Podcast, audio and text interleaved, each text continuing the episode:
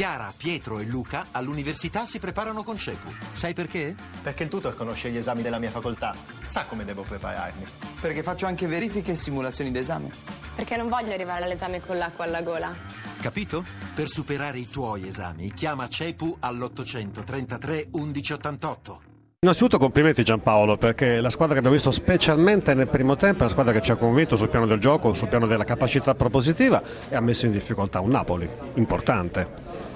Beh, ha messo in difficoltà un Napoli forte, un Napoli che poi nella seconda parte della gara ha fatto valere la, la, la, propria qualità individuale, quando i ritmi sono un po' calati è venuto fuori con tutta la sua forza.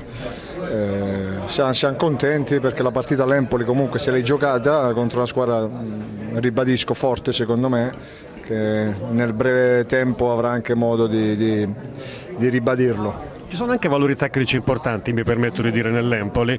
Uh, Giuseppe, per esempio, è un giocatore che ci ha colpito abbastanza, Saponara sappiamo, è una squadra che può avere qualche sviluppo anche sul piano delle, degli obiettivi o è soltanto salvezza? È una squadra che, che, ha cambiato qualcosa in più rispetto allo scorso anno. Eh, adesso Diussè è un 97, sta giocando, ha giocato tre partite in Serie A, però ha tanta qualità. Saponara è un giocatore straordinario, lo stesso Sarri lo ha definito un fuoriclasse, ma colui che lo conosce meglio di tutti.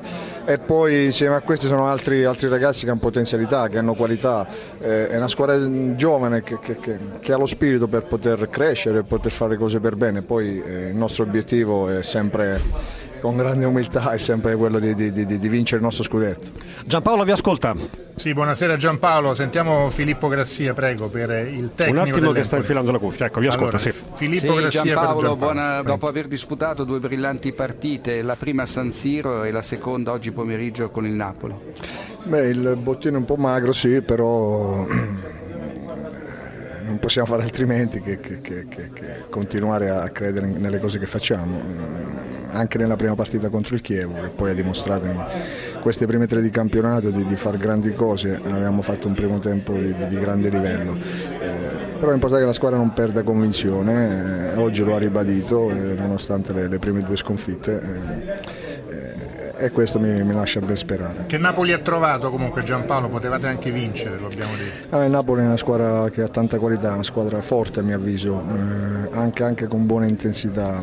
La, la, la, la mano di, di Sarri eh, si vede, eh, una squadra che cerca di giocare sempre, poi nella parte finale del secondo tempo eh, tutta quella qualità è venuta fuori, noi, noi abbiamo perso un po' di compattezza, un po' di fisicità, eh, abbiamo anche rischiato qualcosina. Ma ritengo che il Napoli sia una squadra di alto livello.